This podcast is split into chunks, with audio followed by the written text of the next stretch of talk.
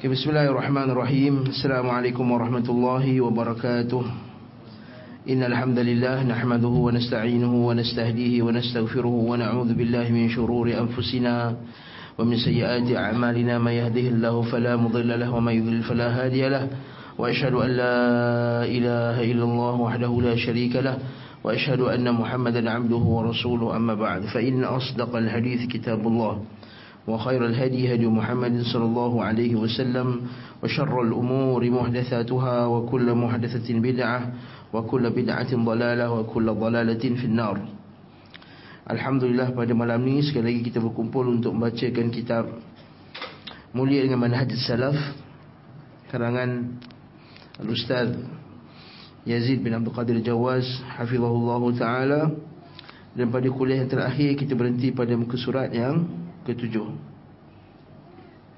Betul tak? Ke awal lagi ya.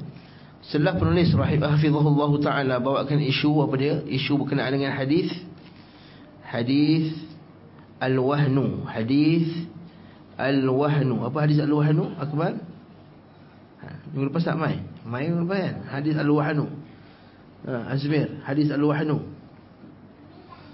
Minggu lepas kita sentuh pasal hadis Al-Wahnu Apa hadis Al-Wahnu? Syafiq? Penyakit akhir zaman Naam, apa penyakit tersebut? Ha? Cerita gandum dan takutkan kematian Ahsan Barakallahu fiqh Lalu Al-Syekh pun uh, Al-Fadil Ustaz pun membawakan isu Kenaan dengan dua perkara yang paling merosakkan umat ini Iaitu Al-Syubuhat dan Syahwat Dan kita, dan kita telah jelaskan bahawa Al-Syahwat Dihuraikan dengan hadis Al-Wahanu Al-Syubuhat dihuraikan dengan hadis Ad-Dakhanu. Ad-Dakhan wal-Wahan. Dua-dua hadisnya berakhir dengan nun. Lalu hadis Al-Wahan dan hadis Ad-Dakhan. Hadis Ad-Dakhan macam mana hadisnya akhi? Hadis Huzaifah Al-Yaman. Ahsan Tabarakallahu fiqh Hadis Ad-Dakhan. Dengan hadis Huzaifah Al-Yaman Berkenaan dengan Ya Rasulullah Kata Kuntu an-nas yas'aluna Rasulullah sallallahu alaihi wasallam 'anil syarr wa 'anil khair wa kuntu as'aluhu 'anil syarr makhafata an yudrikani. Wa para sahabat dahulu tanya Nabi sallallahu alaihi wasallam berkenaan dengan perkara-perkara yang baik. Lalu aku tanyakan Nabi sallallahu alaihi wasallam perkara-perkara yang buruk sebab aku takut termasuk dalam perkara yang buruk tadi. Kemudian dia pun tanya Rasulullah adakah lepas kebaikan kedatangan wahyu yang baik ini yang bawa banyak kebaikan ini akan datang lepas tu keburukan? Nabi kata ya.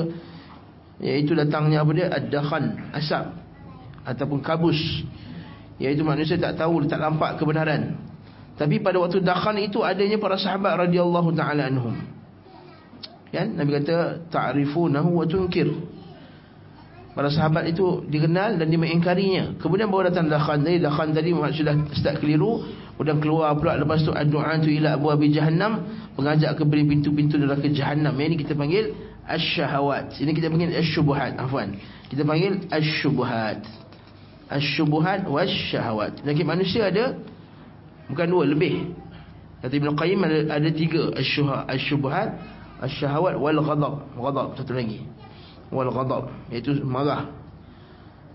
Itu itu kita kena huraikan dalam kitab lain. Kita adak wa dawa dan sumama dengannya. Dan ini kita sambung Pada muka surat tujuh tu Pada perengan yang bawah. Betul tak? Disebutkan dalam satu hadis kata Syekh dari sahabat Abu Waqid Al-Laythi radhiyallahu anhu ia berkata sesungguhnya Rasulullah sallallahu alaihi wasallam sementara kami sedang duduk-duduk di atas sebuah hamparan sesungguhnya akan terjadi fitnah. Para sahabat bertanya apa yang harus kami perbuat? Lalu beliau meletakkan tangannya ke tikar dan memegang dengan kuat lalu bersabda lakukanlah seperti ini. Nabi pegang dan Nabi genggam dekat tikar tersebut. Suatu hari Rasulullah SAW menyebutkan kepada para sahabat yang sesungguhnya akan terjadi fitnah. Tetapi sahabat, kebanyakan sahabat tidak mendengarnya. Maka Muaz bin Jabal radhiyallahu anhu berkata, apakah kalian tidak mendengar perkataan Rasulullah SAW? Mereka bertanya, apa yang disabdakan baginda Rasulullah SAW? Beliau bersabda, sesungguhnya akan terjadi fitnah. Mereka bertanya, bagaimana dengan kami, wahai Rasulullah? Apa yang harus kami lakukan? Beliau sallallahu alaihi wasallam bersabda tarji'una ila amrikum al-awwal. Amrikum al-awwal. hendaklah kalian kembali kepada urusan yang pertama kali. Apa maksud fitnah? Ha apa maksud fitnah dulu? Nabi kata akan terjadi pada kamu fitnah. Semestinya fitnah ni bukan fitnah yang orang Melayu faham fitnah Melayu faham apa dia Iaitu kamu mengucapkan sesuatu benda yang tak benar kepada saudara kamu. Ini hadis Aisyah radhiyallahu anha yang Nabi kata kalau benda itu benar faqad igtabtahu. Kalau benda itu benar kamu telah mengumpatnya. Kalau benda benda itu dusta maka faqad bahattahu. Maka kamu telah buat buhtan. Kalau benda itu betul, kamu ucapkan benda betul tapi dia tak suka itu panggil ghibah. Kalau benda tu tak betul nama benda tu ialah buh buhtan. Arab panggil buhtan. Subhanaka hadha buhtanun azim kata Allah. Kata Allah Taala berkenaan dengan tuduhan-tuduhan orang musyrikin. Buhtan. Macam mana dia? Eja rumi dia B-U-H lah. B-U-H-T-A-N lah. Hmm. Eja Arab dia Ba Ha Ta Alif Nun Buhtan Adapun cakap benda yang betul itu panggil ghibah.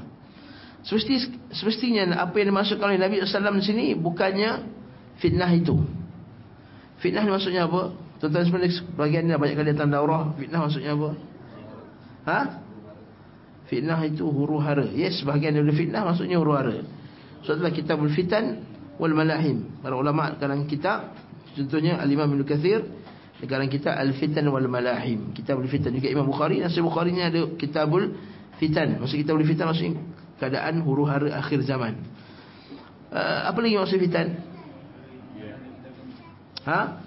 Perkara yang menjauhkan seorang itu daripada agamanya, merosakkan agamanya. Sebenarnya hadis yang diriwayatkan oleh Imam Muslim ketika Umar Al-Khattab tanya pada sahabatnya.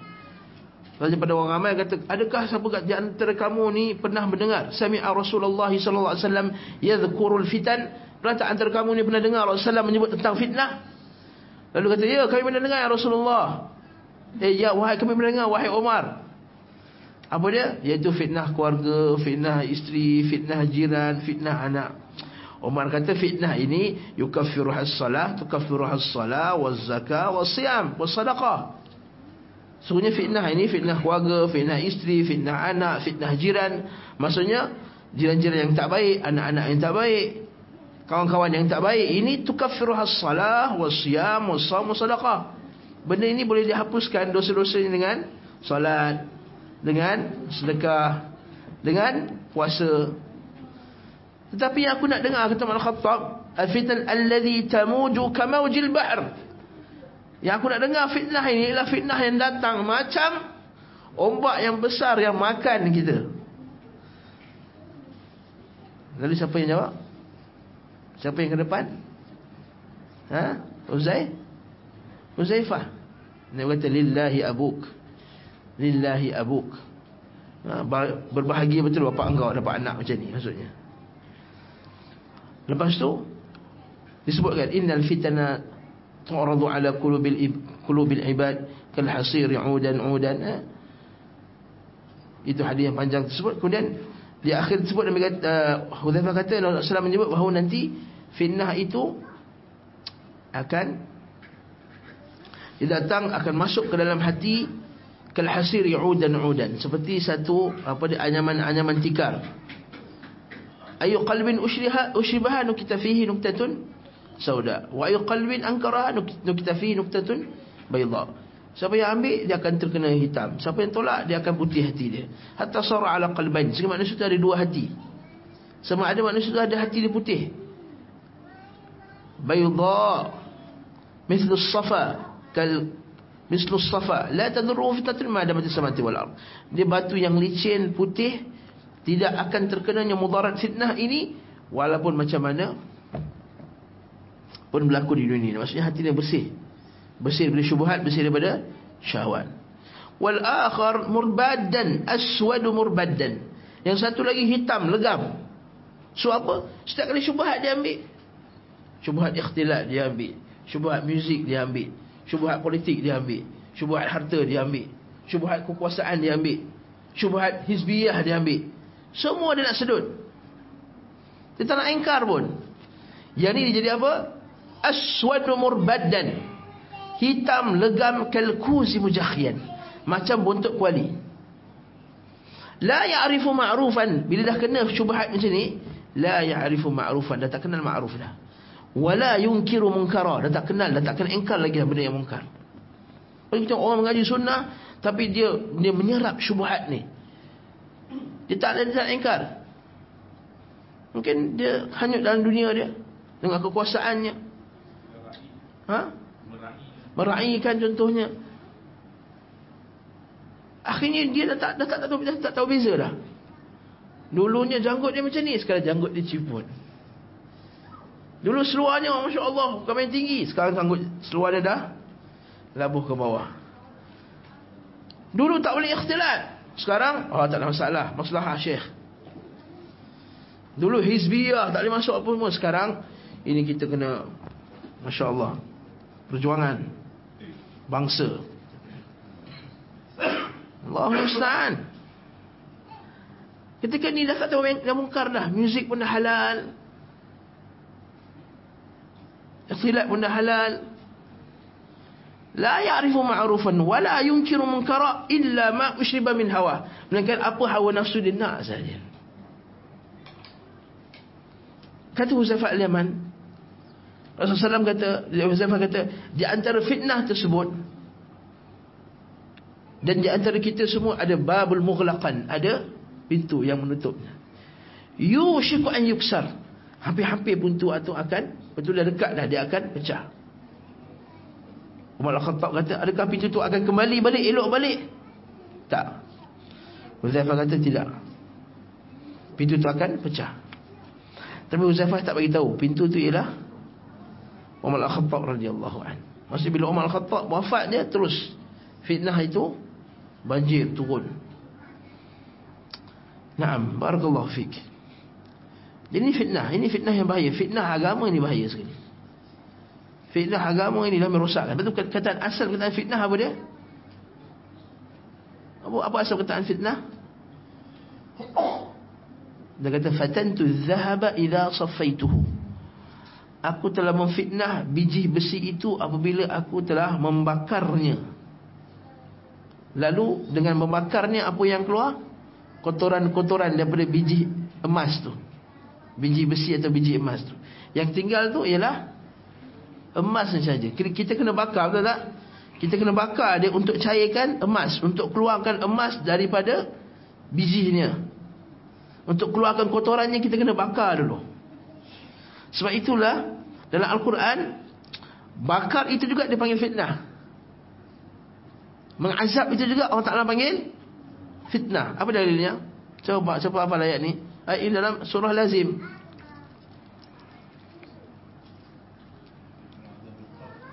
In eh, itu uh, itu doa. Al-Quran ayat-ayat khas bahawa fitnah itu maksudnya mengazab. Seberapa jauh kita bagi hadiah kat dia. Buku daurah free. Allah Ta'ala kata apa? Innal ladhina fatanul mu'minina wal mu'minati thumma lam yatubu falahum azabu jahannam walahum azabul hariq. Kata Allah Ta'ala dalam Quran. So innal ladhina fatanul mu'minina wal mu'minat. Sebenarnya orang yang telah memfitnah orang yang beriman lelaki dan wanita. Innal ladhina fatanul mu'minina wal mu'minat. Thumma lam yatubu. Kerana mereka tak bertaubat. Falahum adzabul jahannam walahum adzabul hariq ini kisah pasal ashabul ukhdud. Apa ashabul ukhdud buat apa? Siapa tahu kisah ashabul ukhdud? Syekh Adham tahu ashabul ukhdud.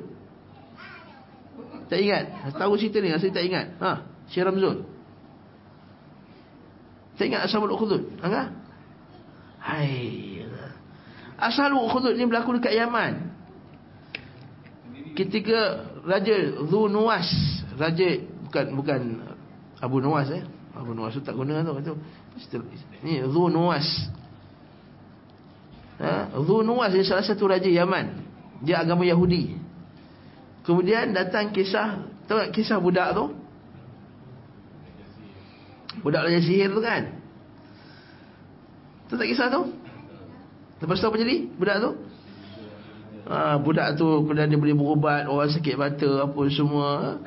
Asalnya raja tu yang latih budak tu. Raja tu latih kalau nak cari pelapis lah. Tunjuk ajar kusifu lah ni kan. Dia nak ambil apa mentor menti nak cari dia punya anak buah dia. Nak latih orang baru. Masa dia latih ahli sihir yang baru ni, budak ni terjumpa ahli ahli ibadah di kalangan orang Nasrani. Taib.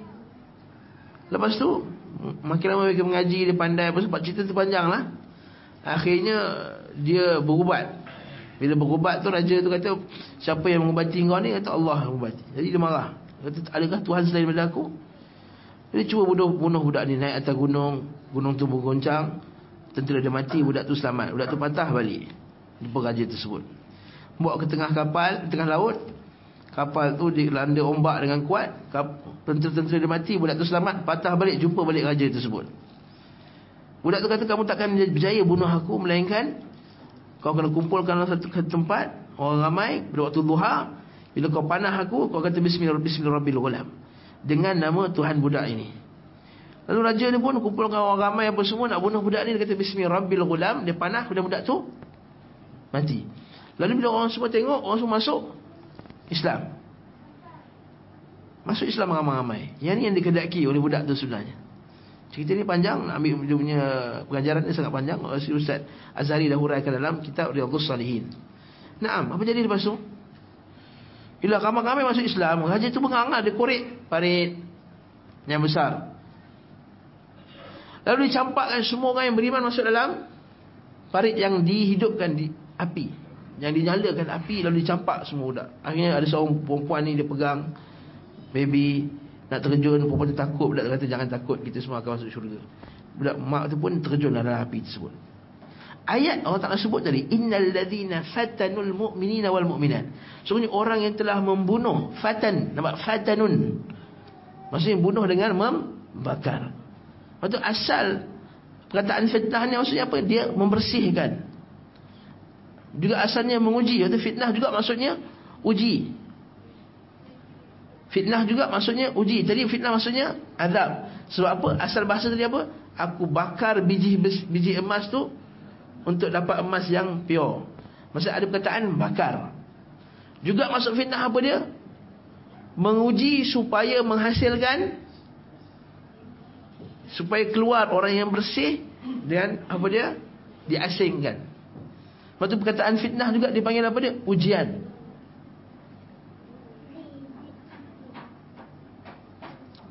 Allah kata afa hasibtum annama khalaqnakum abathan wa annakum ilayna la turja'un. Afa ali.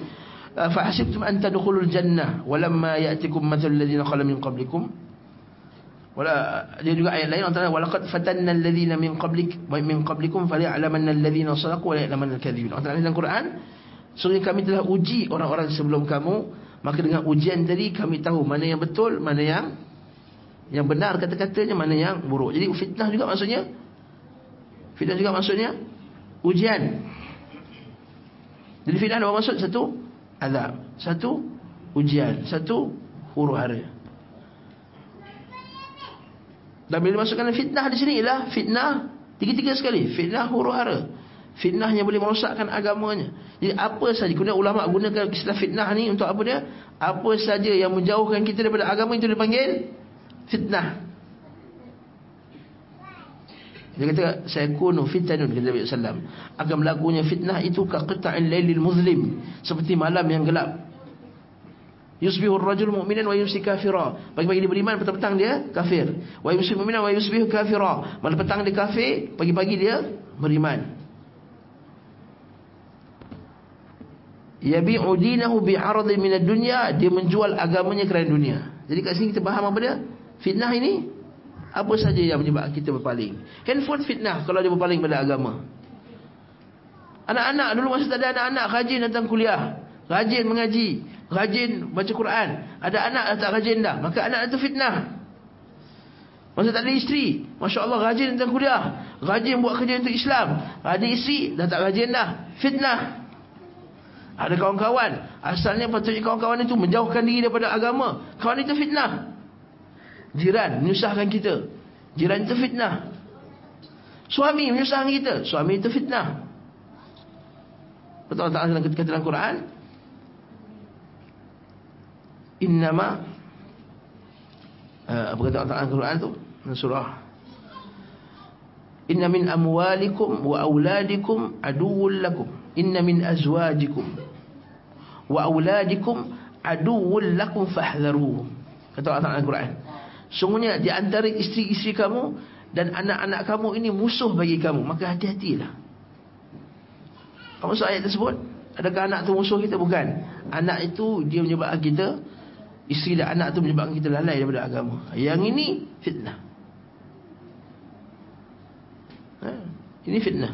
Abang ni asyik nak pergi mengaji je. Fitnah isteri tu. Begitu juga sebaliknya. Nah. Jadi fitnah ini namun fitnah yang besar Betul ulama bagi bagi ada fitnah kecil ada fitnah yang besar. Fitnah yang besar di akhir zaman keluar dari dajjal dan seumpama dengannya sebab para ulama sebut dalam kitab dalam kitab, kitab hadis dipanggil kitabul fitan wal malahim. Kitabul fitan. Dia fitnah itu fitnah akhir zaman. Apa fitnah akhir zaman contohnya? Apa contoh fitnah akhir zaman? Ha boy fitnah akhir zaman contohnya apa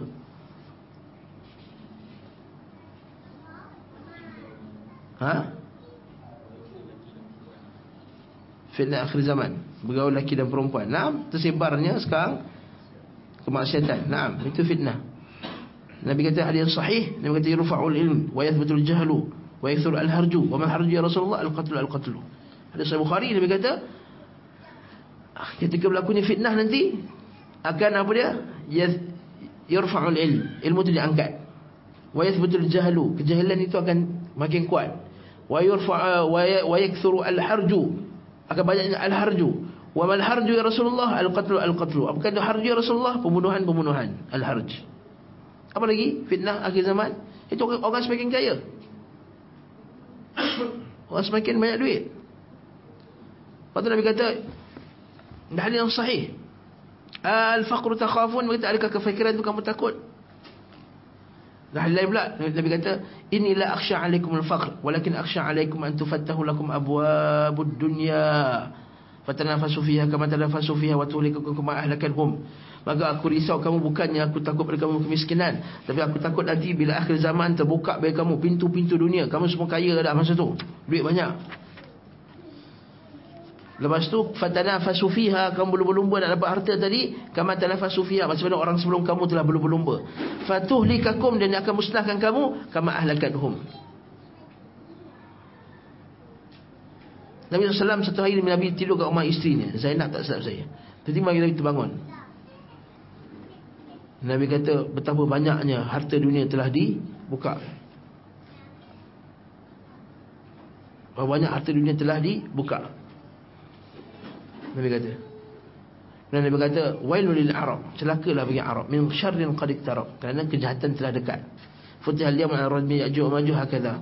Telah dibukakan pintu ya'juh majuh besar sebesar ini. Kata isteri Nabi kata, "Anahliku wa fina salihun. Ya Rasulullah adakah kami akan binasa sedangkan ada orang salih di kalangan kami?" Kata Nabi wasallam, "Na'am idza kathura al-khabath." Na'am ya bila banyaknya al-khabath, banyaknya orang buat maksiat. Jadi ini semua fitnah.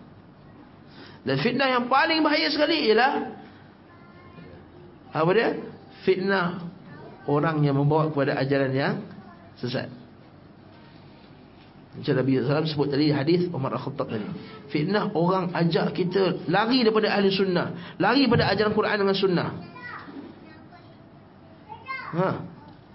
Yang tak sunnah dia kata sunnah. Yang syirik dia kata tauhid. Semua kubur dia kata itu sunnah. Sayangnya para ulama. Ha, ini fitnah. Sehingga orang awam keliru. Itu tadi ini fitnah. Kalau orang awam keliru. Itu tandanya dia adalah fitnah itu adalah fitan. Baik. Lalu para sahabat tanya, nampak? Bila lakunya fitnah ni nak buat apa? Nabi kata tarji'una ila amrikumul awal. Iaitu kamu kena kembali kepada urusan pertama kali, urusan awal agama ni. Mari kita baca apa yang dimaksudkan. Yang dimaksudkan dengan kembali kepada urusan yang pertama kali itu kembali pada Quran dan sunnah menurut kefahaman para sahabat radhiyallahu taala anhum ajma'in. Itu dia punya solusi dia. Lepas tu tujuan penulis ni bawa masalah dulu kemudian dia bawa solusi dia. Solusinya adalah kembali pada Quran, sunnah, Quran sunnah ikut kefahaman sahabat. Bukan Quran dengan sunnah ikut kefahaman ustaz, syekh atau fulan. Quran sunnah ikut faham sahabat. Kalau Quran sebab semua puak dakwa ikut Quran dan sunnah. LGBT pun kata ikut Quran dan sunnah, Syiah pun kata ikut Quran dan sunnah, Istil Islam kata ikut Quran dan sunnah, Aswaja pun kata ikut Quran dengan sunnah. Mu'tazilah pun kata ikut Quran dengan sunnah. Khawarij pun kata ikut Quran dan sunnah. Tapi pembezanya adalah ha? kefahamannya faham salaf, faham kefahaman salaf. Ini terbukti nanti insya-Allah buku ini akan dibuktikan. Ha? Contohnya macam hadis hadis riwayat sahih Muslim. Seorang perawi nama Yazid Al-Faqir, asal dia seorang khawarij. Nama dia Yazid Al-Faqir. Yazid Al-Faqir ni dia pergi haji sampai kat Madinah dia jumpa seorang sahabat nama Jabir bin Abdullah Al-Ansari sedang mengajar dekat Masjidil Haram masa tu. Eh afwan. Masjidil Nabawi, Masjid Nabawi. Masjidil Haram, ya haji. Masjidil Haram, Masjidil Haram. Nah. Masjidil Haram. Masa tu Jabir bin Abdullah sebab dia perawi hadis tersebut, dia sedang menceritakan tentang Al-Jahannamiyun. Dia sedang cerita satu golongan namanya apa? Al-Jahannamiyun. Apa itu Al-Jahannamiyun? Naam. Tahu. Satu Al-Jahannamiyun. Ha? Ahli neraka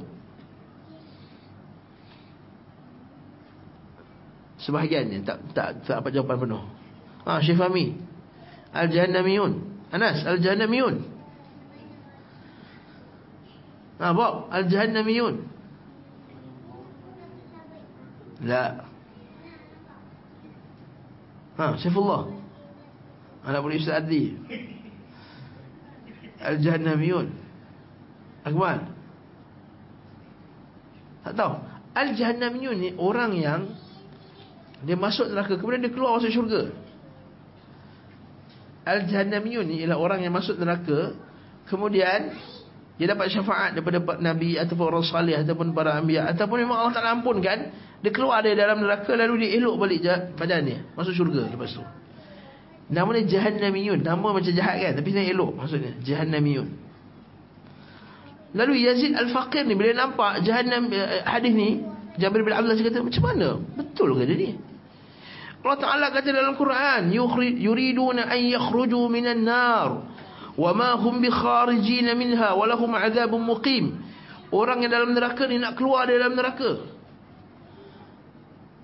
wa ma hum bi kharijin minha tapi mereka tak boleh keluar dari dalam neraka wa lahum azabun muqim bagi mereka azab yang tetap dalam neraka tersebut Quran kata mana boleh orang keluar dari dalam neraka tiba-tiba orang tua ni dia panggil orang tua dia panggil orang tua ni dia kata ada orang yang boleh keluar dari dalam neraka. So Yazid Al-Fakir dia kata apa? Dalam riwayat tersebut kata aku dulu orang yang ikut Khawarij.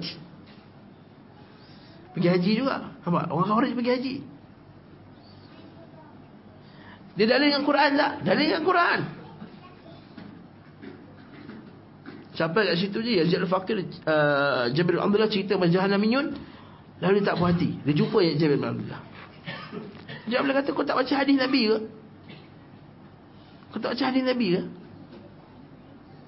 Lalu kawan Yazid Al-Faqir kata, kata wahai Yazid kata, adakah kau rasa orang ni orang tua ni, maksudnya Jabir dah tua lah.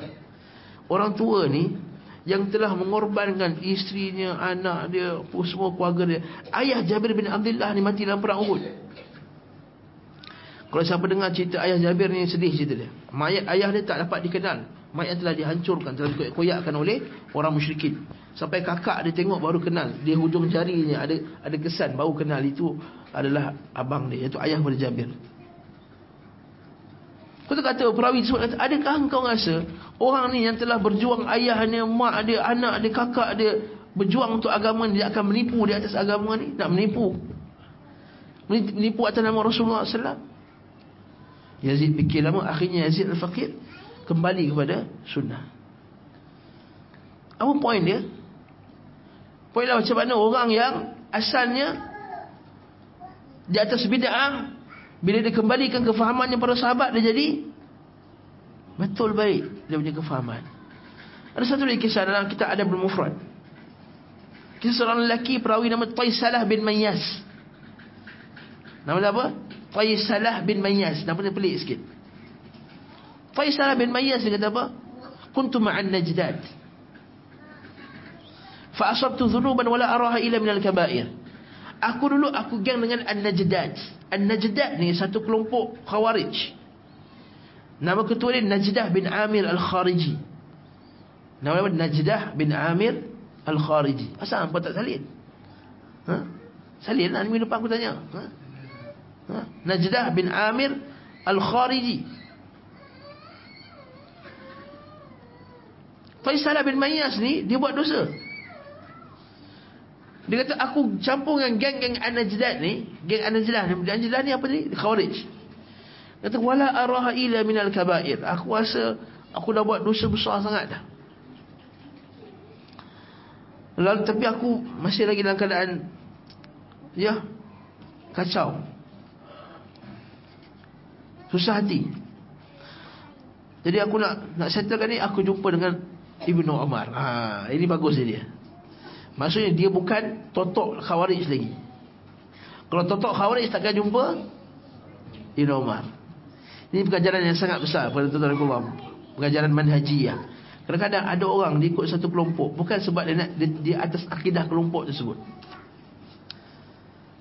Kadang-kadang nampak ada sisi yang baik yang sama dengan orang sunnah ada pada kelompok orang tersebut. Contoh zaman sekarang ikhwan muslimin ataupun sururiyun. Ciri zahirnya macam ikut sunnah. Cakap pasal sunnah, cakap pasal hadis, cakap pasal apa semua. Jadi ada orang ikut golongan sururi dengan ikhwani. Orang macam ni tak sama dengan totok ikhwani. Orang macam ni tak sama dengan orang yang betul-betul di atas akidah khawarij dan ikhwani tadi. Atau sururi tadi.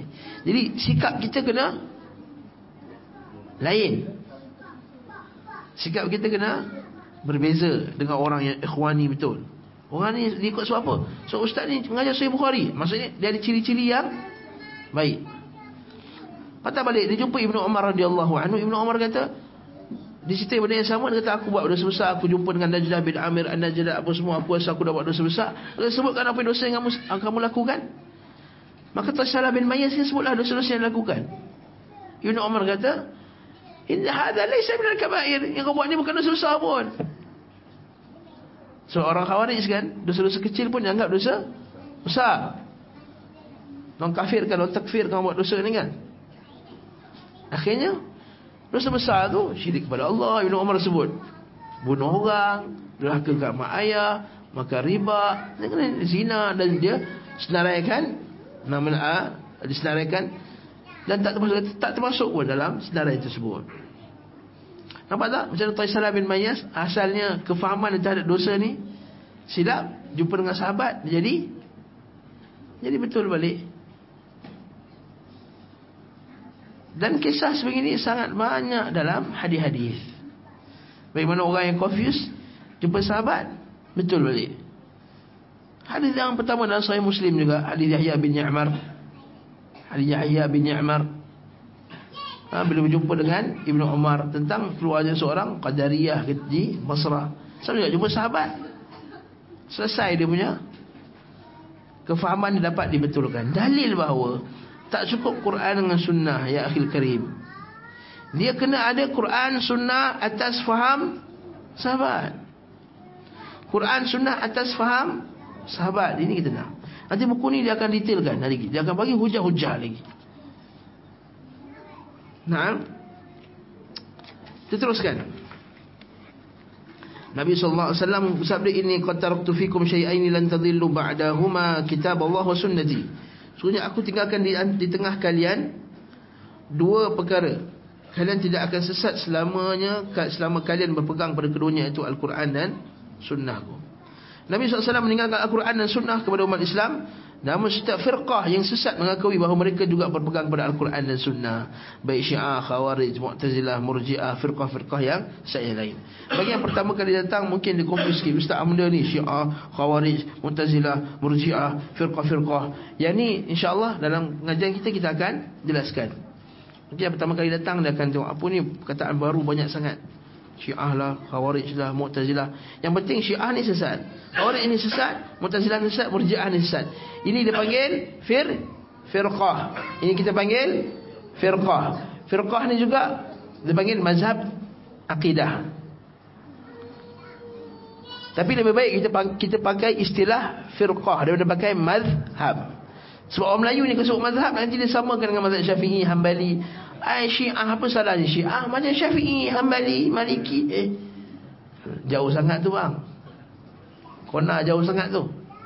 Ni Premier League dengan Italian ni tak sama, league lain ni. Ha. Dia macam orang kata uh, Juventus bertanding dengan dengan Premier League. Eh tak jadi. Tak masuk tu. Jadi dia beza. Satu firqah. Firqah ni pecahan akidah. Firqah ni pecahan Akhirnya nama dia firqah. Firqah Firqah ni kelompok yang keluar. Sataftariqu Akan pecah umatku. Panggil? Fir Firqah. Ada pun mazhab Akidah uh, mazhab firqah tu kita panggil mazhab Jadi kita Ahli sunnah. Ahli sunnah Dalam tu ada banyak mazahib Mazahib al-fiqhiyah. Ada mazhab-mazhab firqah yang banyak. Bahkan bukan empat Lebih daripada empat Faham tak? Jadi jangan campur firqah dengan mazhab. Mazhab contohnya apa? Syafi'i. Maliki. Hanbali. Hanafi. Ha? Zahiri. Lagi? Ha? Auza'i. Lagi? Al-Laythi. Lagi? Al-Thawri. Ha, itu semua contoh-contoh mazhab fiqhiyah. Firqah Syiah Khawarij Mu'tazilah Murji'ah Jahmiyah. Ha lagi? Liberal. Ahsan itu itu uh, muasarah. Dia panggil firqah muasarah firqah yang kemudian. Lagi? Ikhwan muslimin sururiyun. Ini juga muasiri. Lagi? Ha Mustashriqin Orientalism. Dia tak panggil firqah. Sebab dia bukan Islam pun. Lagi? Ha? Apa dia? Ilhad. Atheism. Itu mazhab fiqhiyah. Dia itu panggil uh, Itu aliran pemikiran moden. Itu macam Komunisme. Uh, Dia bukannya satu firqah. Dia satu Aliran pemikiran. Yang ada orang Islam ikut. Dioban Naam Tablighiyun lagi? Ha? Rafidah Rafidah dalam daging Syiah. Lagi? Ha? Sufi. masya-Allah. Hasan lagi? Asy'ariyah Maturidiyah. Dua sekali ya. Aswaja. Islam Nusantara. Ini semua dia panggil fir firqah. Ini panggil firqah. Jangan campur antara kedua ni. La taqtalitu al-hablu bin nabl atau Arab. Jangan tertukar tali dengan kayu bakar ya Okey, baik. Seterusnya. Islam yang dibawa oleh Rasulullah sallallahu alaihi wasallam yang diajarkan kepada para sahabat radhiyallahu taala anhum adalah Islam yang putih, bersih, tanpa campuran syirik, bid'ah, khurafat dan tanpa tambahan apa-apa pun. Sebab Islam yang putih, bersih, tanpa campuran syirik. Ini Islam yang sebenar. Naqiyun bersih daripada syirik, bid'ah, khurafat dan tanpa tambahan apa-apa pun. Dalilnya inni qattartukum ala mithli bayda. Aku tinggalkan kau ni ala mithli bayda. Aku tinggalkan kalian dalam di kalangan Islam yang putih bersih, bayda. Dari riwayat lagi kata bayda an-naqiyah. Putih lagi bersih. Lailuha kanahariha, malamnya macam siangnya, la yazighu anha ba'di illa halik tidaklah seorang berpaling daripada Islam yang putih bersih ini melainkan dia akan binasa bayda naqiyah bayda naqiyah putih lagi bersih.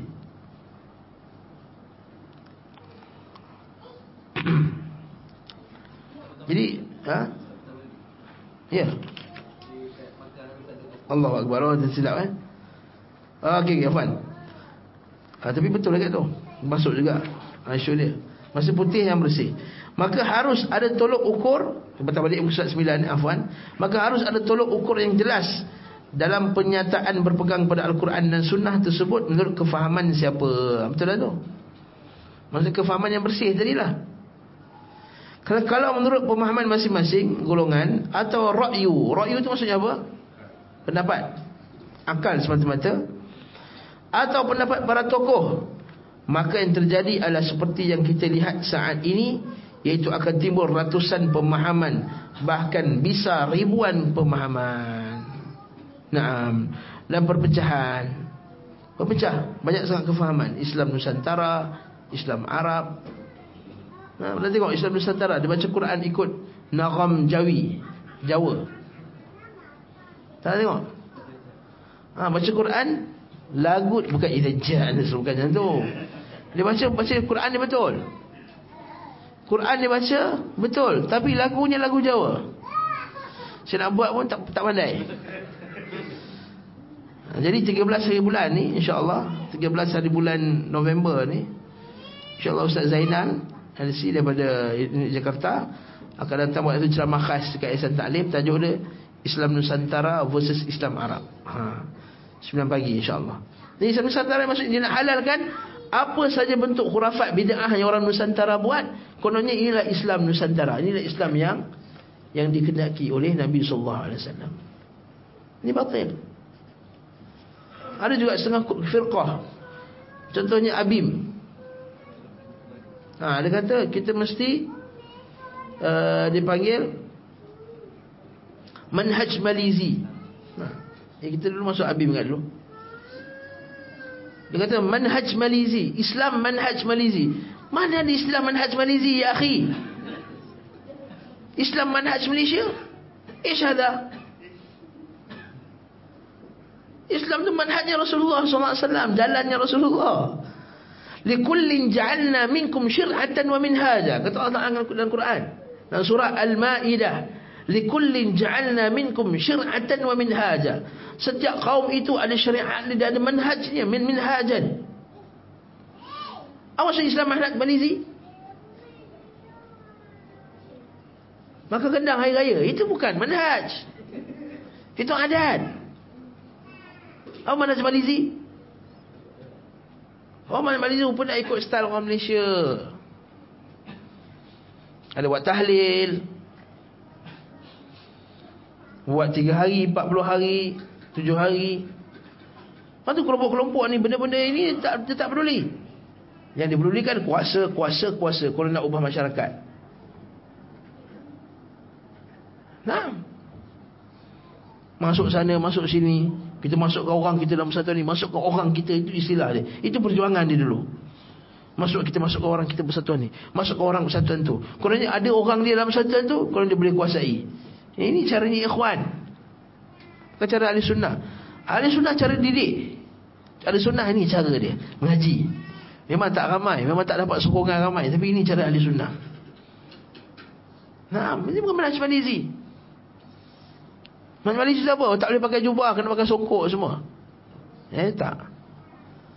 Nah, jadi faham masalah ni. Manhajnya satu. Manhaj Nabi SAW. Jadi banyak Tengok saja kelompok sufi. Dia apa? Dia konarkan perkataan al-wasilah. Perkataan wasilah yang begitu jelas dalam Al-Quran dan sunnah Nabi SAW. Datang ke puak-puak sufi. Habis. Perkataan yang begitu jelas dan terang ni.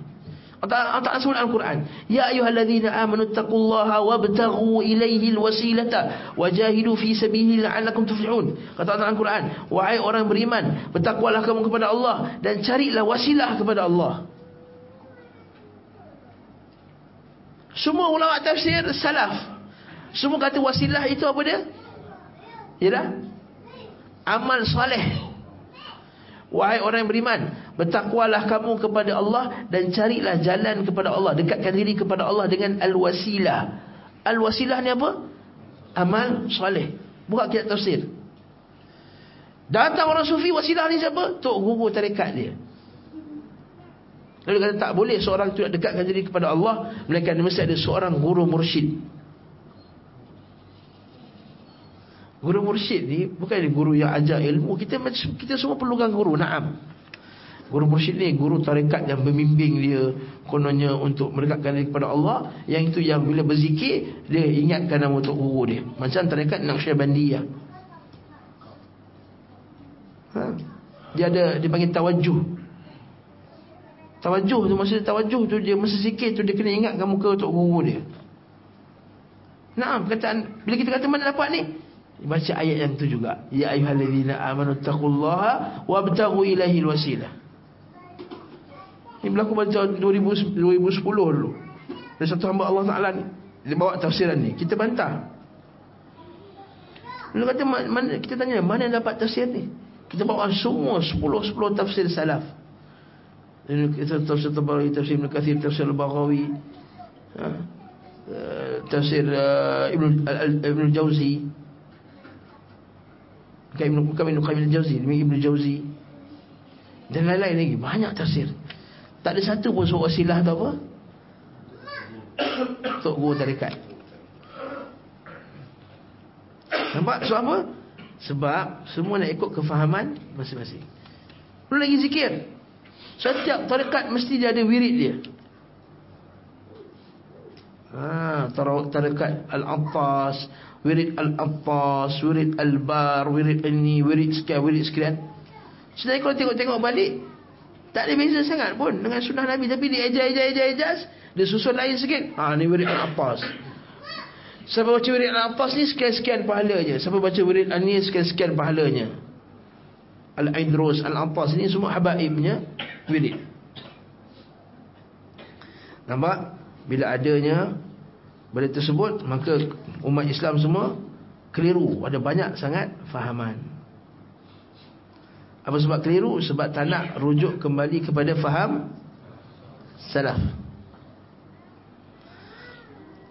Dalam hadis Nabi SAW dari Abdullah bin Umar radhiyallahu anhu dan Nabi SAW bersabda tabaya'tum bil aina wa akhadtum adhab al baqar wa raditum bil zar'i wa taraktum al jihad wa sallallahu alaikum dhullan la yanzi'uhu hatta tarji'u ila dinikum.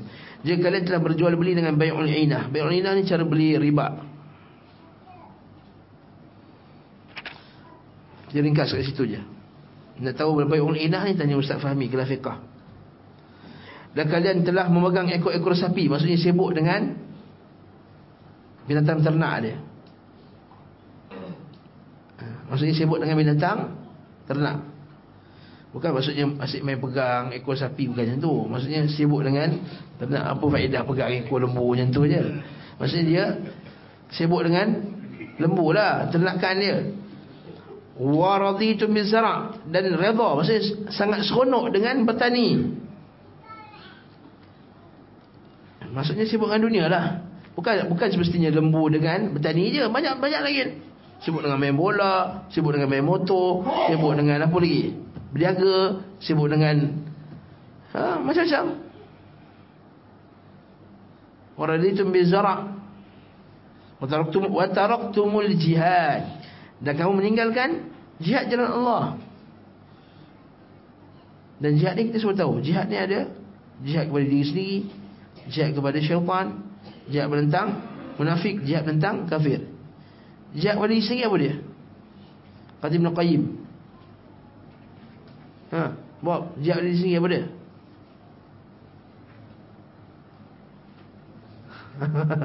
Tembak. Ha, jihad di sini apa dia? Nak naam apa dia? Ibn Qayyim sebut dalam kitab Zainul Ma'ad. Jihad ni ada jihad menentang hawa nafsu. Ada jihad menentang syaitan. Empat martabat jihad menentang nafsu. Dua martabat jihad menentang syaitan. Tiga martabat menentang munafik. Tiga martabat menentang orang kafir. Sebelum nak lawan orang kafir itu dia kena lawan dulu awal-awal ni dulu. Jihad tentang hawa nafsu ni ada empat. Dan empat ni dalam apa dia? Surah Al-As. Buat dalam surah Al-Asr. Apa dia? Apa empat tu? Ha, yang mengaji usul selasa. Daurah usul selasa dah habis dah. Khatam dah. Empat tu apa dia? Ha, Saudara Bakri. Empat apa? Ha, buat buat dah khatam dua kali. Usul selasa. Ha, empat. Ha, ha. Ilmu amal Sebar Dan sabar Ahsan Ilmu amal Sebar dan sabar Ilmu Wal as innal insana nafis illa lina amanu Cari ilmu Ha? Hashtag mana salah ha? Tak ada. Ilmu amal Sebar sabar. Ya. Ilmu Illa lina amanu wa amilus salihan. Wa tawassaw bil haq wa tawassaw bil sabr. Empat tadi. Dia jangan cerita nak kalau nak lawan munafik lah nak lawan ahli bid'ah lah nak lawan apa kafir lah benda. Empat ni tak tak settle dulu. Jihad ngaji jihad amal jihad dakwah jihad masih sabar Nah, kalau orang sunnah daurah tak datang, takkan orang suruh awam datang daurah. Kalau ahli sunnah mengaku sunnah tak mengaji, macam orang yang tak orang yang tak orang yang bukan sunnah datang mengaji? Kalau yang mengaji sunnah tak amal, tak nak sembahyang berjemaah, tak nak pergi masjid, tak nak qiyam, tak nak baca Quran, tak nak hafal Quran, wa ghairukum ahra alla ya alla alla yaqum bih Selain daripada kamu lebih-lebih lagi tidak akan amalkan benda tersebut. Betul Nabi SAW dia sebutkan berkenaan dengan dengan apa? Dengan dengan uh, bid'ah yang tersebar. Innal bid'ah atau sunnya fit atau bid'ah itu akan tersebar. Fikum kama yatajara al-kalabu bi sahibihi. La la lam yada' atau la yada' mifsalan wala araqan wala mifsalan illa dakhalah Mereka kata sungguhnya bid'ah tu akan masuk dalam masyarakat ni macam orang kena penyakit anjing gila. Ini disebutkan dalam hadis dan sunnah Abi Daud. Hadis sahih. Bid'ah itu akan tersebar macam orang terkena penyakit anjing gila. Orang kena gigit anjing gila kan? Bila kena penyakit ni Dia takkan tinggalkan satu Satu Urat saraf Ataupun satu sendi Melainkan dia akan masuk Bida'ah Illa dakhalah Melainkan bida'ah tu akan masuk Baru-baru ni kita kuliah dekat Pulau Pinang Bulan lepas Kita cerita pasal besar ni dan kita kita kita kita bincang kenapa Allah Taala samakan dengan penyakit anjing gila. So apa boy? Boy ada dalam tu. Ha, so apa Allah Ta'ala Kenapa Allah Ta'ala tak samakan dengan kanser Kenapa Allah Ta'ala tak samakan dengan Penyakit kusta Kenapa Allah Ta'ala samakan Bida'ah dengan penyakit anjing gila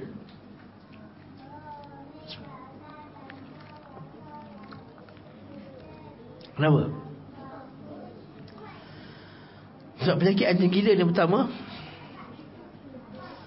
Dia bila orang kena penyakit anjing gila ni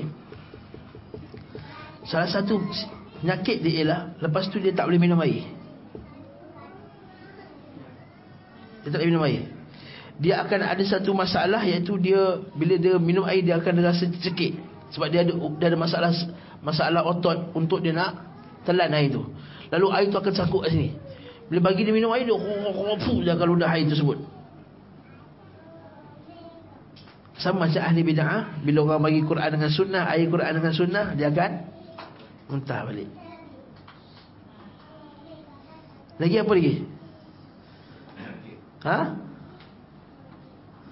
Penyakit tersebut digigit oleh anjing. Ahli bid'ah tu umpama anjing yang bawa virus tu digigit kita jadi kalau kita nampak anjing kita kita duduk lagi ke duduk dekat dengan dia lagi lagi satu juga bid'ah. Dah tahu orang tu ahli bid'ah, dia pergi dekat dengan ahli bid'ah tu nanti kena gigit. Yang ketiga. Penyakit anjing gila tak ada ubat. Orang terkena bid'ah dia tak akan taubat lagi daripada bid'ah. Melainkan rahmat daripada Allah Azza wa Jalla saja. Pada Nabi kata hadis sahih inna Allah hajazat taubata an sahih an kulli sahibi bid'atin. Allah Ta'ala akan blok setiap taubat daripada ahli bid'ah. Banyak lagi huraian hadis tu, tapi di hujung tu Nabi sebut Ya ma'syaral Arab Wahai sekalian orang yang Arab Maksudnya apa? Orang yang tahu agama Yang boleh faham Bersama Nabi Arab tu Sahabat-sahabat Nabi lah Wahai orang Ya ma'syaral Arab Wahai ma'syaral Arab Kalau kamu tak tegakkan agama ni La ghairukum Ahra an la yaquba bih. Dan saya orang selain daripada engkau Lagilah tak akan tegakkan agama ni. Ini poin saya kata tadi. Kalau orang sunnah sendiri Dia sendiri tak amal sunnah. Orang sunnah sendiri Dia sendiri buat mukhalafat Dia buat perkara-perkara yang menyalahi agama dia. Orang sunnah sendiri tak nak mengaji La ghayrukum Minal awam Minal nas Ahra an la Yaf'alu dhalik. Dan kau lagi lah takkan Buat benda tersebut. Lepas kata Syekh sini Wa taraktumul jihad. Tinggalkan jihad. Jihad kita sekarang jihad ilmu.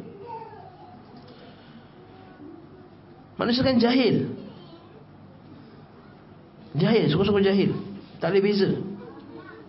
Tak ada beza tauhid dengan Syirik Tak ada beza sunnah dengan Bida'ah Yang sunnah disangka bida'ah Yang bida'ah disangka Sunnah Sebab itulah Nabi kata Serta meninggalkan jihad Nescaya Allah akan menjadikan kehinaan menguasai kalian dan tidak akan ada yang mencabutnya dari kalian hingga kalian kembali kepada agama kalian. Naam. Teruskan lagi. Nabi sallallahu alaihi wasallam memberikan jalan keluar dari fitnah itu dengan kembali pada agama Islam. Yang bersumber pada Al-Quran dan Sunnah menurut kefahman para sahabat. Maka kita pun berusaha dalam dakwah ini untuk mengembalikan umat kepada Al-Quran dan Sunnah menurut kefahaman salafus salih. Yang merupakan satu-satunya kefahaman yang benar. Kerana saat ini bertambah banyak pemahaman yang menyimpang Sehingga kaum muslimin bertambah jauh dari agamanya yang benar Mereka bertambah bingung kerana banyaknya pemahaman dan aliran yang sesat. Dan akibatnya terjadi perpecahan, perselisihan, pertikaian dan malapetaka Bahkan sampai kepada pertumpahan darah Allahul Musta'an. Nas'alullah al-afa wal-afiyah Kata Syekh. Naam, sahih. Yang kita dah tengok dah benda ni. Dekat Malaysia pun orang Islam pecah-pecah Alhamdulillah. Kita tak pecah. Pecah. Pecah politiknya pecah Agamanya pecah Masyarakatnya pecah ha? Cuma Naam Cuma orang tak mengaku je Nampak je sama Naam Jalan menuju keselamatan dan kejayaan umat Islam telah dijelaskan dalam Al-Quran dan Sunnah iaitu dengan mentauhidkan Allah, menjauhkan syirik, melaksanakan dan menghidupkan sunnah dan menjauhkan bid'ah, melaksanakan ketaatan kepada Allah dan Rasulnya dan menjauhkan larangan-larangannya. Dan tentunya untuk dapat memahami Islam dengan benar, mentauhidkan Allah dengan benar, melaksanakan sunnah dengan benar, kita wajib kembali kepada kefahaman yang benar yang telah mendapat jaminan dari Allah dan Rasulnya. Kita wajib berpegang teguh dengan pemahaman salafus salih. Kita wajib kembali kepada pemahaman dinasti terbaik dari umat ini, iaitu pemahaman para sahabat radhiyallahu taala anhum. Kita wajib beragama menurut cara beragamanya para sahabat. Bukan beragama mengikut nenek moyang. Bukan mengikuti tokoh-tokoh masyarakat. Bukan mengikuti kiai, habib, ustaz dan selainnya. Yang buatkan berbagai perselisihan.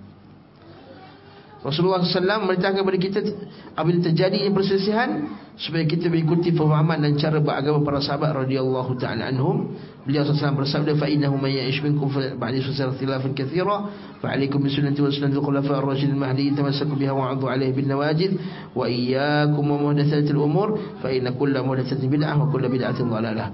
Sungguh siapa saja antara kalian yang hidup sudahku akan melihat perselisihan yang banyak. Maka wajib atas kalian berpegang teguh kepada sunnah-sunnahku dan sunnah khulafa ar-rasyidin yang mendapat petunjuk. Sunnahku siapa? Sunnah Nabi Muhammad SAW Khulafa ar-rasyidin Iaitu Ma'ruf Abu Bakar, Umar, Uthman dan Ali Nah, ini kita punya prinsip kita. Jadi kita cek balik. Ha, Khulafa ar-rasyidin ada sebut maulid tak? Khulafah Rashid sama maulid? Mana ada? Khulafah Ar-Rashidin ada dakwah hanya memecah belahkan umat dengan parti-parti. Mana ada? Nah. Jadi ini kita kata Sunnah Khulafah Ar-Rashidin. Lepas kita tanya Ustaz Ada tu Ustaz dalam Ustaz YouTube terkenal Bila orang tanya dia Ustaz tahlil-tahlil ni ada ke? Kata memang Nabi tak buat dan sahabat tak buat Tapi benda tu ada ulama' kata okey ha. Nampak? Baru Nabi sebut tadi Alaikum bi sunnati wa sunnatil khulafa ar-rajidin al-mahdiyin Dan dan tu juga ada langgar Tamassaku biha Peganglah dia Wa'uddu alaiha bin nawajis Wa iyyakum jauhilah kamu akan muhdatsatul umur, perkara-perkara yang ada dalam agama, kerana setiap yang diada-adakan itu adalah bid'ah dan setiap bid'ah itu adalah sesat. Dalam buku ni dia akan huraikan adakah bid'ah hasanah. Nabi kata setiap bid'ah itu sesat. Tiba-tiba ada orang kata ada bid'ah yang yang baik. Sekali lagi, ikut ustaz ke ikut Nabi? Ikut Nabi. Ada tak sahabat kata ada bid'ah yang baik? Oh, ada Umar Al-Khattab kata nikmatul bid'ah hadhi sebab berbeda hal ini Semayang jemaah apa dia? Terawih Nabi buat juga semayang Terawih Berjemaah itu tak beda Tapi kenapa Umar cakap beda? Ya sebab zaman Abu Bakar tak buat Zaman Umar Dikembalikan macam yang Yang awal Masa Nabi mula-mula buat dulu Sebab Nabi takut Apa dia? Nabi takut Wajib. Bila Nabi dah wafat, ada tak lagi? Takut wajib. Wahyu dah, ter dah terhenti. Para sahabat dah tahu dah. Takkan wajibnya. Sebab Nabi dah wafat. Apa kenapa Abu Bakar kekal? Abu Bakar nak kekal macam Nabi buat dulu. Dan Abu Bakar dua tahun je merintah. Kena ingat. Abu Bakar dua kali Ramadan je sempat. Kalau kata kembalikan yang asal. Ini tak ada bid'ah di situ. Jadi perkataan Umar Al-Khattab ni'matul bid'ah hadhi sebab bid'ah ila bid'ah tersebut. Itu bid'ah dari segi bahasa iaitu benda baru yang dalam kita tak buat. Kalau berjemaah tarawih Nabi SAW buat. Ah bawa lah hujah kemudian Uthman azan dua kali. Itu mas masalihul mursalah. Masalihul mursalah iaitu masalih iaitu berhajat kepada azan dua kali sebab bandar tu makin besar. Dan Ali, zaman Ali, Ali kembali balik azan sekali. Apa lagi? Apa lagi hujah dia apa? Dan hujah tu boleh dibatalkan balik. Alaikum sunnah wa sunnatul khulafa ar-rasyidin. Ikut sunnah khulafa ar-rasyidin. Kalau tak pakai hujah masalah musalah musalah boleh pakai khulafa ar-rasyidin. Oh ustaz engkau tu ulama Rashidin ke? Ha. Ustaz kau bukan ulama Rashidin, tak termasuk dalam sedara ini. Naam. Jadi setiap yang diada-adakan itu adalah sesat. Dan dimasukkan yang diada-adakan itu ialah diada-adakan dalam masalah agama.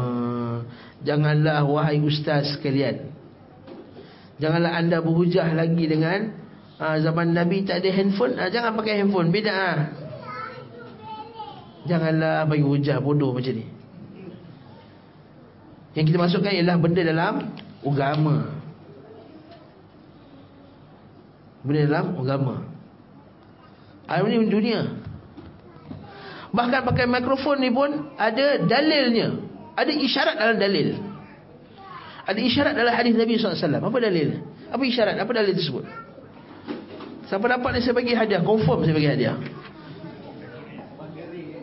ha. Apa dia? tak dalil dia senang Tapi kita tak terfikir ha. Tak itu itu umum. Maksudnya Menguatkan suara. Bagi kita, suara kita jadi kuat. Walaupun nampak kita kata mikrofon zaman Nabi tak ada Tapi asal dia Iaitu menguatkan suara itu Ada asal dalam dalil. Azan. Itu azan khusus azan. Ini mengajar.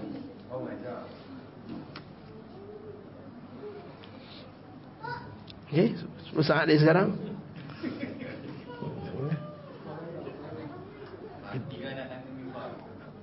Nabi naik ke mimbar. Ada satu lagi sebelum naik mimbar. Mimbar tu Nabi khutbah. Masa Allah Subhanahu Wa Taala perintahkan Nabi berdakwah. Nabi panggil daripada daripada mana? Daripada Bukit Safa. Nabi naik Bukit Safa dan Nabi panggil dengan suara yang kuat, "Ya ma'syara Quraisy." Kenapa Nabi tak panggil daripada Kaabah? Kenapa Nabi panggil daripada Bukit Safa?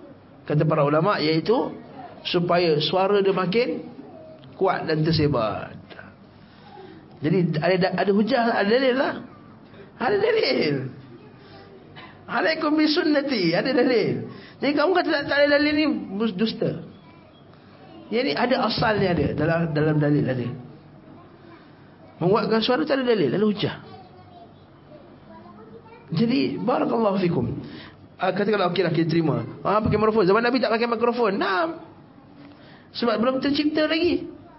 Dan kaedahnya apabila itu tak ada zaman Nabi, tak tercipta lagi dan Nabi tak lakukannya. Sedangkan Nabi berhajat padanya, maka ketika sekarang kalau ada benda tersebut, pakainya bid'ah ke tak? Tak bid'ah. Ini kaedah nanti kita akan belajar insya-Allah kaedah mengenal bid'ah. Satu benda yang tak ada zaman Nabi dan Nabi berhajat padanya. Maka kalau zaman sekarang kita dah ada benda tersebut dan kita berhajat padanya. Kalau kita pakai bid'ah tak? Tak bid'ah. Zaman Nabi nak cepat, nak berperang. Perlu tak pakai senjata yang canggih? Nabi kata lagi jauh senjata tersebut lagi bagus. Nabi kata ala innal quwwata ramyu ala innal quwwata ramyu. So kekuatan itu ialah kamu panah. Mana mana yang lagi jauh? Lagi kuat kamu. Ada asal ke tak? Ada asal. Okey. Pakai meriam. Betul. Habis tu kenapa Nabi tak pakai meriam? Jawapannya ialah sebab tak ada zaman Nabi. Tak ada zaman Nabi. Ada ada penghalang tak? Ada penghalang. Tak dicipta lagi. Berhajat tak umat Islam padanya? Umat Islam berhajat padanya. Maka kalau kita lakukan bid'ah ke tak bid'ah? Tak bid'ah. Tapi kalau benda tu ada zaman Nabi, berhajat, tapi Nabi tak buat.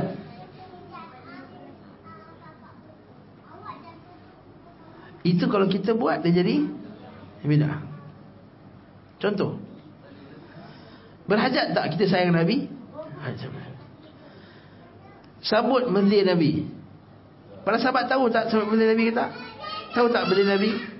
Dia tahu lah, mesti tahu. Mesti tanya. Kau tak tahu benda, tanya depan Nabi je. Ya Rasulullah bila kau mulai. Tapi para sahabat, Nabi Nabi buat tak? Tak. Jadi kalau kita buat, tidak. Ha, jadi kita belajar insya-Allah kita akan belajar kaedah ni dalam bab ni, buku ni. Jadi tak tahu lah bab berapa. Sempat ke tak umur kita panjang ke tak panjang. Jadi insya-Allah kita akan belajar. Jadi kita akan belajar qawaid ma'rifatil bid'ah. Kaedah mengenal bid'ah dengan betul. Sekarang orang sahabat-sahabat kita pun kadang tak kenal juga. Ha, itu yang jadi vaksin bid'ah tu. Hampir betul. Ambil vaksin terkeluar daripada ahli sunnah. Siapa ajar kau ni? Manhaj mana ni? Ha. Bahkan buat status pula. Kami ni ahli sunnah bukan dari segi manhaj saja. Bahkan dari segi perubatan. Eh?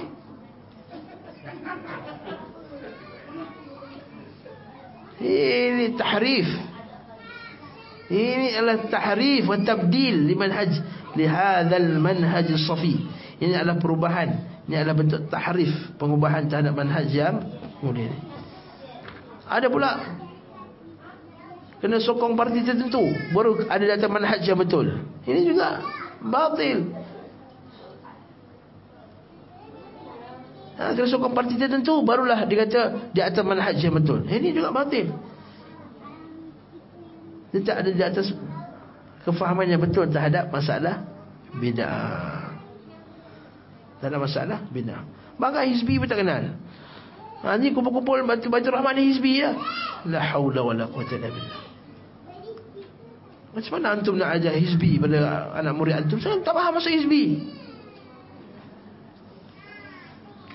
Itu cerita lain eh. Bukan masuk bab lain pula nanti bergaduh eh. Di dalam penulis dalam buku ini penulis akan menjelaskan dengan jelas dan gamblang, gamblang jelas jugalah.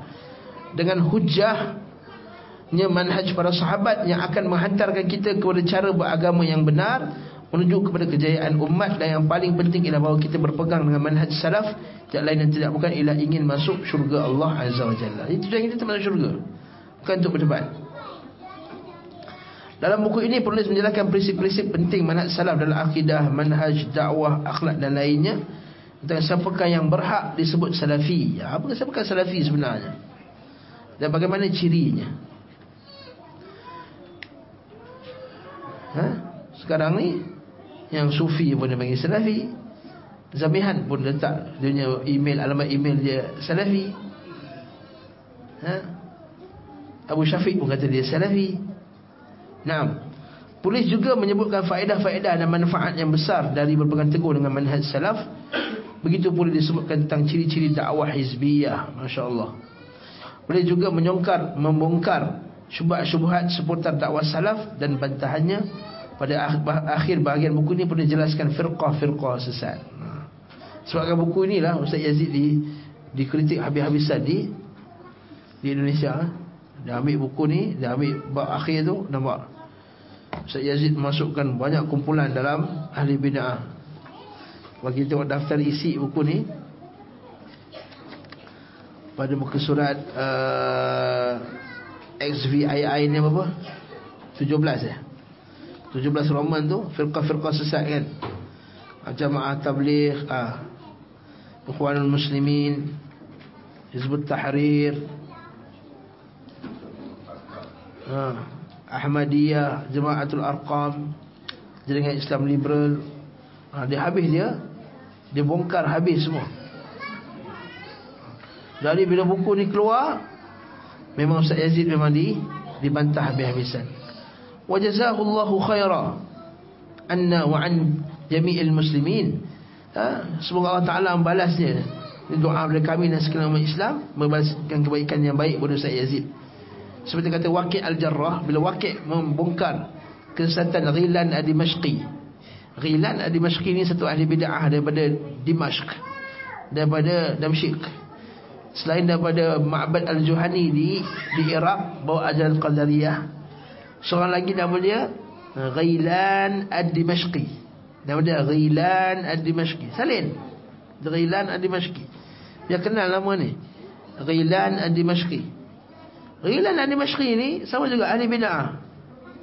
Waqi dijelaskan. Ghailan Ad-Dimashqi ni sekian sekian sekian sekian kebatilan Ghailan Ad-Dimashqi ni Datang seorang lelaki kata Aku tak nampak lah seorang ulama' yang besar ni Kerja dia cerita pasal orang. So, Dengar tu eh, Al-Waqi' Al-Waqi' bin Al-Jarrah. Waqi' ni siapa? Waqi' ni guru Imam Syafi'i. Ma'ruf.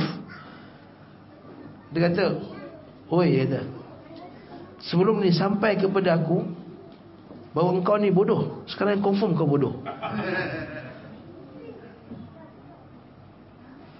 Sebenarnya apa yang aku lakukan ini lebih baik daripada mak dan ibu kamu lakukan. Ibu dan mak kau lahirkan kau ke di dunia, aku menyelamatkan kau daripada masuk neraka. Ha? Aku selamatkan kau daripada masuk neraka. Lagi dia jelaskan tentang kesesatan Qilan al-Dimashqi tadi. Nah, jadi menjelaskan seperti kata Imam Ahmad bin Hanbal, mana kau lebih suka wahai Imam Ahmad bin Hanbal? Puasa seorang kita puasa, iktikaf, baca Quran ataupun dia berbantah ahli bid'ah.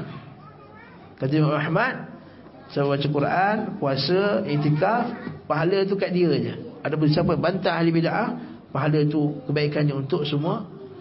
Bukan pahala, kebaikannya untuk semua umat Islam. Jadi, Ustaz Yazid antara yang awal di Indonesia yang membantah dengan terang-terangan sebegini. Ini semoga Allah Taala berikan kekuatan kepada beliau dan kepada kita untuk meneruskan tugas ini. Naam. Di Qadariyah. Jadi ada Mashki kata Iaitu bab Kalau dalam kadang kan Allah Ta'ala boleh sesatkan orang Allah Ta'ala boleh Dia kata kalau benda tu Allah Taala sebut dalam Quran pun aku akan reject benda tersebut. Kena ada dia kata. Kan Allah Taala kata wallahu uh, wallahu ala kulli syai'in qadir. Wallahu yakhluqu ma yasha. Allah Taala tu cipta segala sesuatu. Allah Taala tak cipta keburukan. Allah Taala cipta hanya yang baik. Kata ini dikatakan oleh Auza'i apa semua kata walaupun Auza'i kata aku reject. Walaupun Rasulullah kata aku akan tolak, walaupun Quran kata pun aku akan tolak. Kerana aku cari itu bukan Quran dan dituliskan oleh Allah Azza wa Jalla. Sebab kata ghilan dari masyki. Sesat ni. Ini qadariyah. Mulia dengan manhaj salaf maka penulis menamakan buku ini dengan mulia dengan manhaj salaf Mudah-mudahan apa yang dipaparkan dalam buku ini sebagai hujah dan keterangan yang jelas kepada para da'i, ustaz, kiai dan alim ulama serta kaum muslimin agar kembali kepada kefahaman salaf dan mengajak keluarga, sanak, kerabat dan kaum muslimin agar berpegang dan melaksanakan kefahaman yang hak yang benar yang disebutkan diwasiatkan oleh Rasulullah sallallahu alaihi wasallam. Mudah-mudahan buku ini bermanfaat bagi penulis dan kaum muslimin dan mudah-mudahan usaha ini usaha ini ikhlas kerana Allah Azza wa Jalla menjadi timbangan kebaikan pada hari kiamat.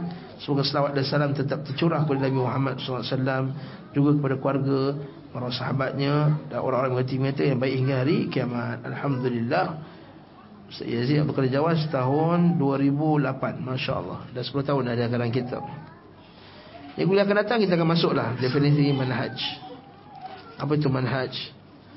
Dan seumpama dengannya. Masya Allah. Buku ni detail sebenarnya Tak perlu syarah pun tak perlu ya. Kita baca banyak Dan kita syarahkan mana part-part yang Yang penting Yang tak faham. Ada soalan? Wa ta'ala subhanakallah Bihamdik syarul la ilaha illa anta Astaghfirullah wa atubu ilaik. Sallallahu ala Muhammad Wa ala alihi wa sahbihi Wa salamat taslimin kathira Walhamdulillah Assalamualaikum warahmatullahi wabarakatuh